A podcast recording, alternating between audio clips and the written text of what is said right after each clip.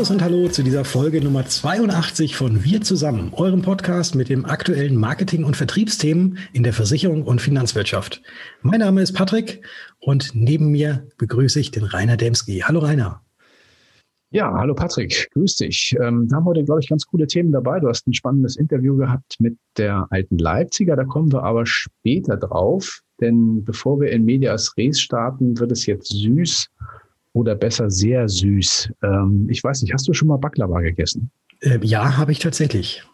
Das, das ist, ist gut, oder? Eher süß. Blombenzieher, wie man so schön sagt. Ich nicht mehr Zahnschmerzen, aber es schmeckt dermaßen gut, dass man die Zahnschmerzen in Kauf nimmt. Ja, das stimmt. genau. Ja. Ja, warum erzählen wir das? Heute ist nämlich der, ein Tag, an dem mindestens seit 2012 eine traditionelle arabische oder türkische Nachspeise, nämlich Baklava, gefeiert wird. Heute ist nämlich der Baklava-Tag. Das Ganze kommt aus den USA.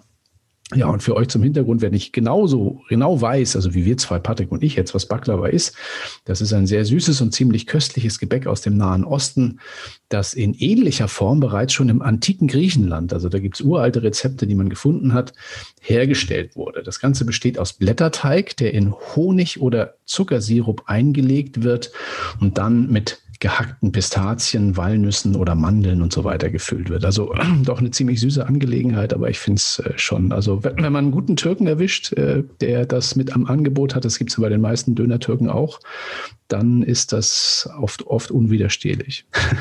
Da, da oh, sorry, ich habe jetzt gerade noch mal einen gegessen, da hast du wirklich recht. Und der bleibt auch ganz lange im Mund noch ähm, danach schmeckbar. Ja, genau. Du bist gemein. Ich habe hier oben keinen Türken, wo ich mir das holen kann. Jetzt im Lockdown schon gar nicht. Das ist ungerecht. Ich habe mir extra das Skript vorher durchgelesen, hatte dann so eine Lust und ich hätte, ich habe auch genau gewusst, dass du das so anpreisen wirst, wie du es jetzt gerade getan hast, dass ich mir jetzt gerade noch welche geholt habe. Ach, dann bleibt mir nichts anderes übrig, als auf Lübecker Marzipan zurückzugreifen. Das ist zwar nicht ganz das Gleiche, aber es ist auch süß, genau gut. Aber ich glaube, es ist gar nicht gut, wenn man während des Podcasts, während der Podcastaufnahme isst. Das stimmt, ja. Mit vollem Mund soll man nicht sprechen. Genau, soll man nicht sprechen. Äh, deswegen isst du jetzt mal dein Marzipan, weil jetzt kommt erstmal das Interview, was ich mit der ALH-Gruppe geführt habe. Und für alle die, die nicht wissen, was die ALH-Gruppe ist, formerly known as, wie man so schön sagen kann.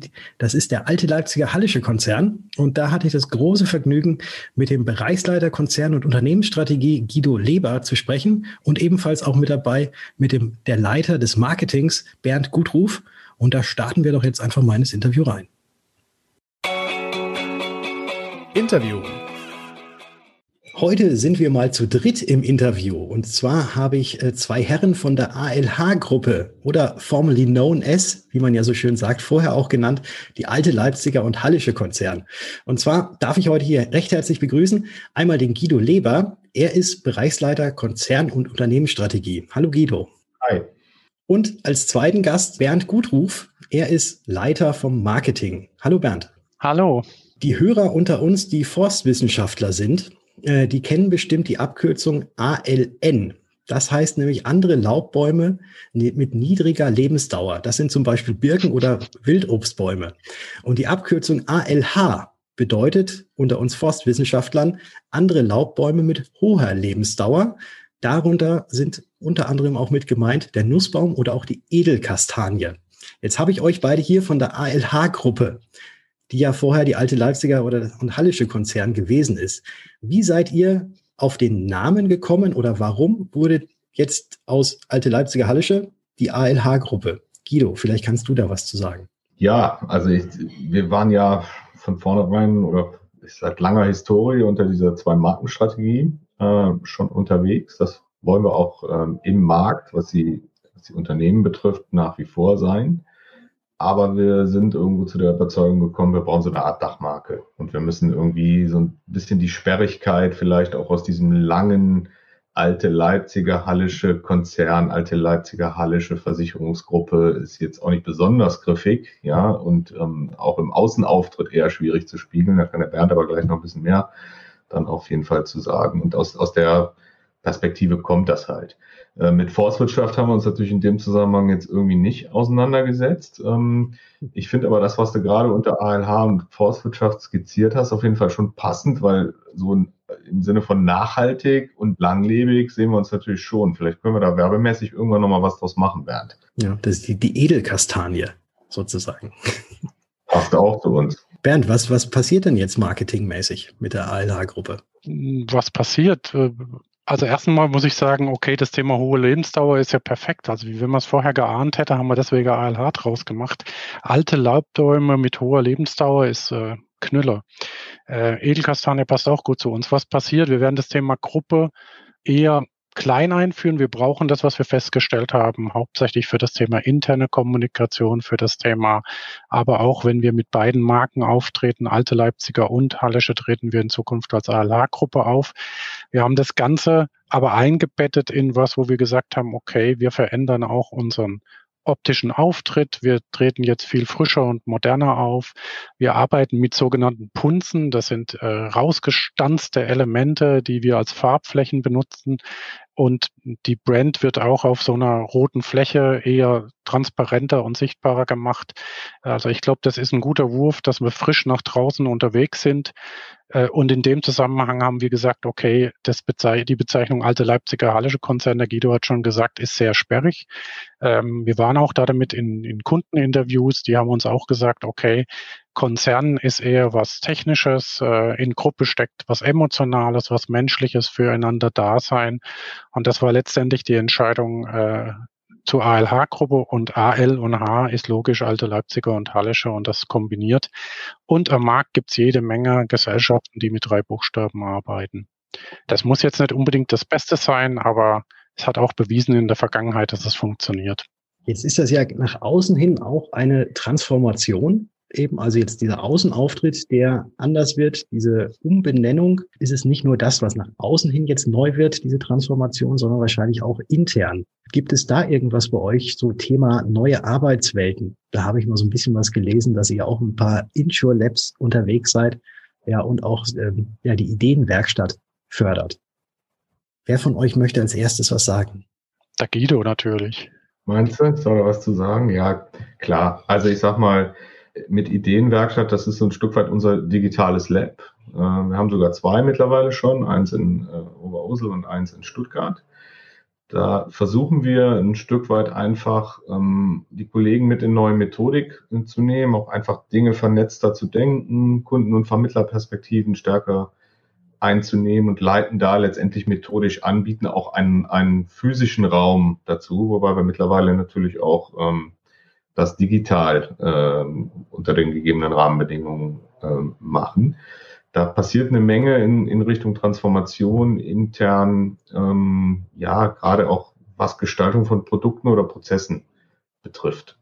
Äh, wir haben aber festgestellt, und deswegen nehme ich nochmal Bezug auf das Thema ALH-Gruppe und warum brauchen wir das auch gerade intern, dieses Thema. Wir haben schon ähm, bei aller Gemeinsamkeit, die wir im Konzern schon immer hatten, durchaus ja, ich sag mal, zwei unterschiedliche Kulturen und die versuchen wir natürlich auch ein Stück weit stärker ähm, zusammenzuführen mit diesem internen Auftritt. Und das ist auch Teil des Transformationsprozesses, einfach mehr ja, gemeinsam, ja, gemeinsam mehr gewinnen, ist auch unser Visionsslogan äh, an der Stelle zu erreichen. Bernd, Du bist ja Leiter für das Marketing und das, was der Guido gerade angesprochen hat, äh, ist ja jetzt das Interne. Muss denn auch jetzt für diese Transformation, diese neuen Arbeitswelten, muss denn auch Marketing intern auch zwischen den beiden Konzernen oder zwischen der alten Leipziger und der Hallischen, muss da auch intern Marketing betrieben werden, dass eben diese Welten so richtig zusammenwachsen und dass es dann eben als eins nach außen geht? Also auf jeden Fall. Äh, ich glaube, das muss ein Mitarbeiter verstehen. Da, da kommt man gar nicht drum rum, auch ein internes Marketing zu machen. Man sieht auch, dass wir äh, zahlreiche Anfragen zu dem Thema, wie funktioniert das jetzt mit der ALH-Gruppe bekommen haben, aber auch zahlreiche, die bei Xing oder bei LinkedIn oder sonst wo direkt irgendwo als Arbeitgeber jetzt die ALK-Gruppe ähm, verzeichnet haben. Das heißt, da ist auf der einen Seite das Thema Stolz, ich habe eine neue Heimat da, auf der anderen Seite ist auch das Thema da, die jahrelang irgendwo für alte Leipziger Hallische Konzern gearbeitet haben. Warum muss es jetzt geändert werden? Und das muss man natürlich intern vermarkten und auch klar machen, warum man das tut.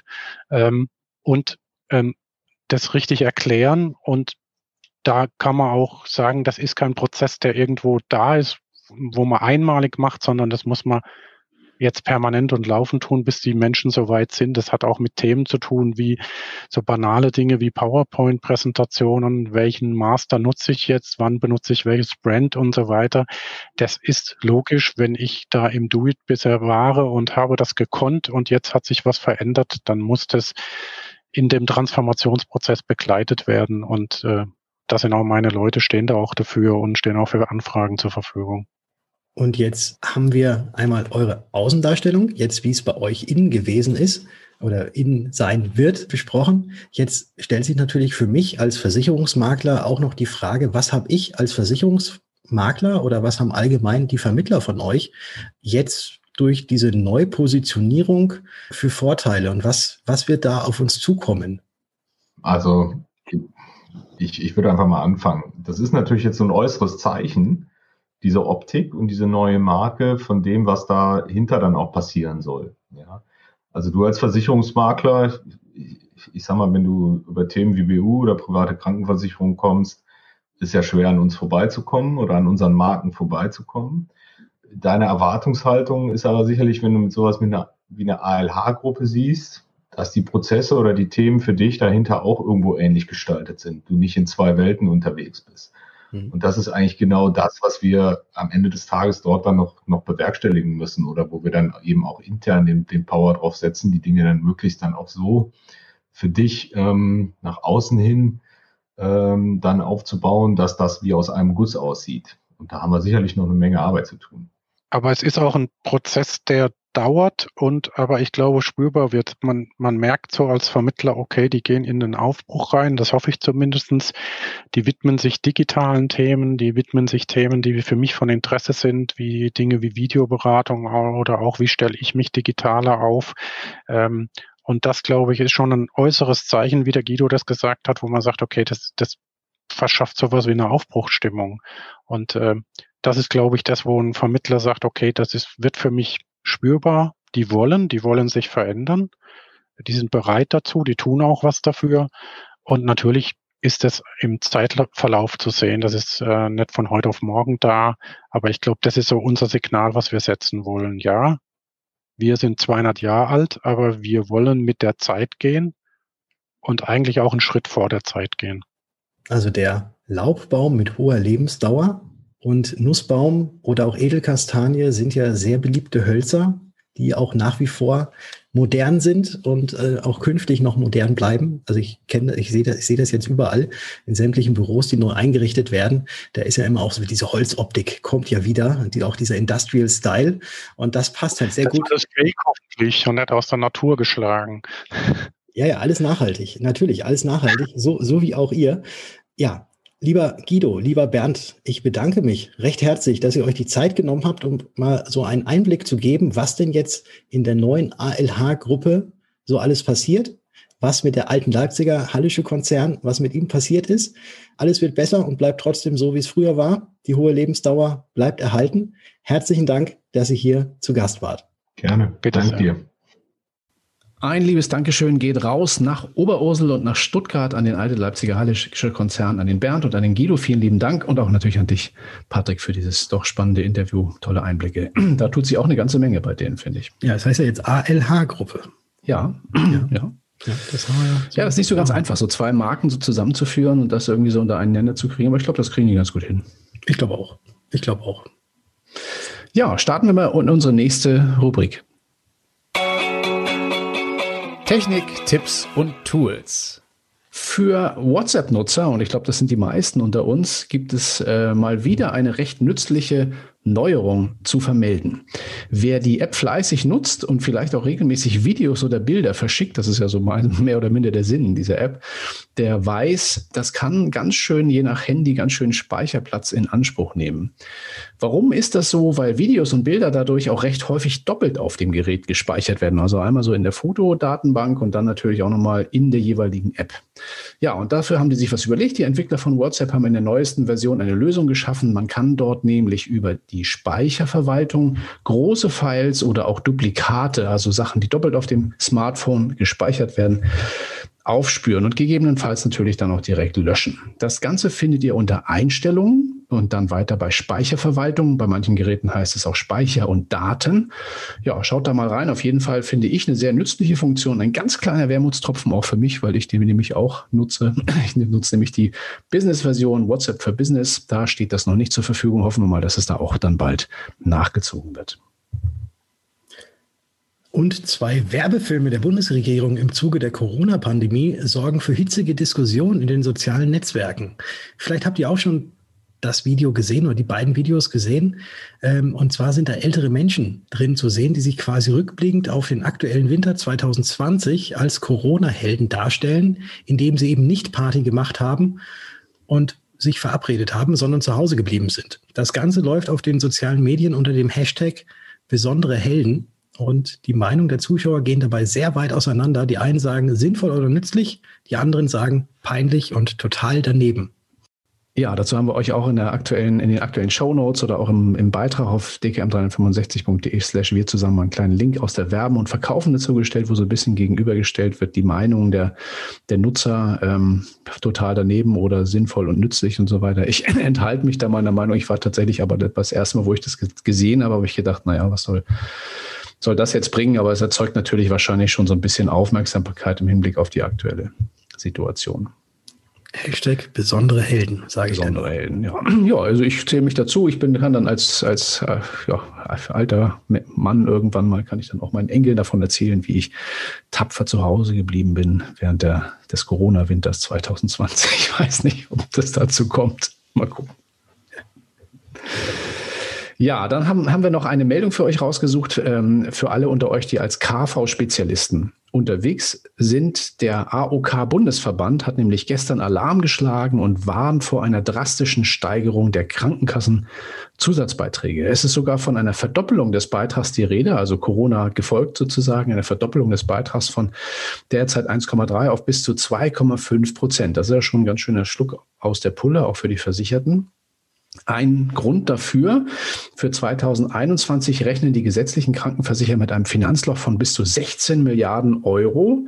Das ist natürlich ordentlich viel, wenn man weiß, dass das bisher avisierte, der bisher avisierte Bundeszuschuss nur 5 Milliarden Euro beträgt. Da sind wir mal gespannt, was die Bundesregierung da noch in petto hat, um da den Versicherten nicht ganz, ganz so schlimm nach der Wahl, dann nach der nächsten Bundestagswahl eine entsprechende Beitragserhöhung zu servieren. Da sind wir mal wirklich gespannt. Haben wir euch einen Link reingestellt von der Augsburger Allgemeinen, die da auch ein entsprechendes Interview geführt hat.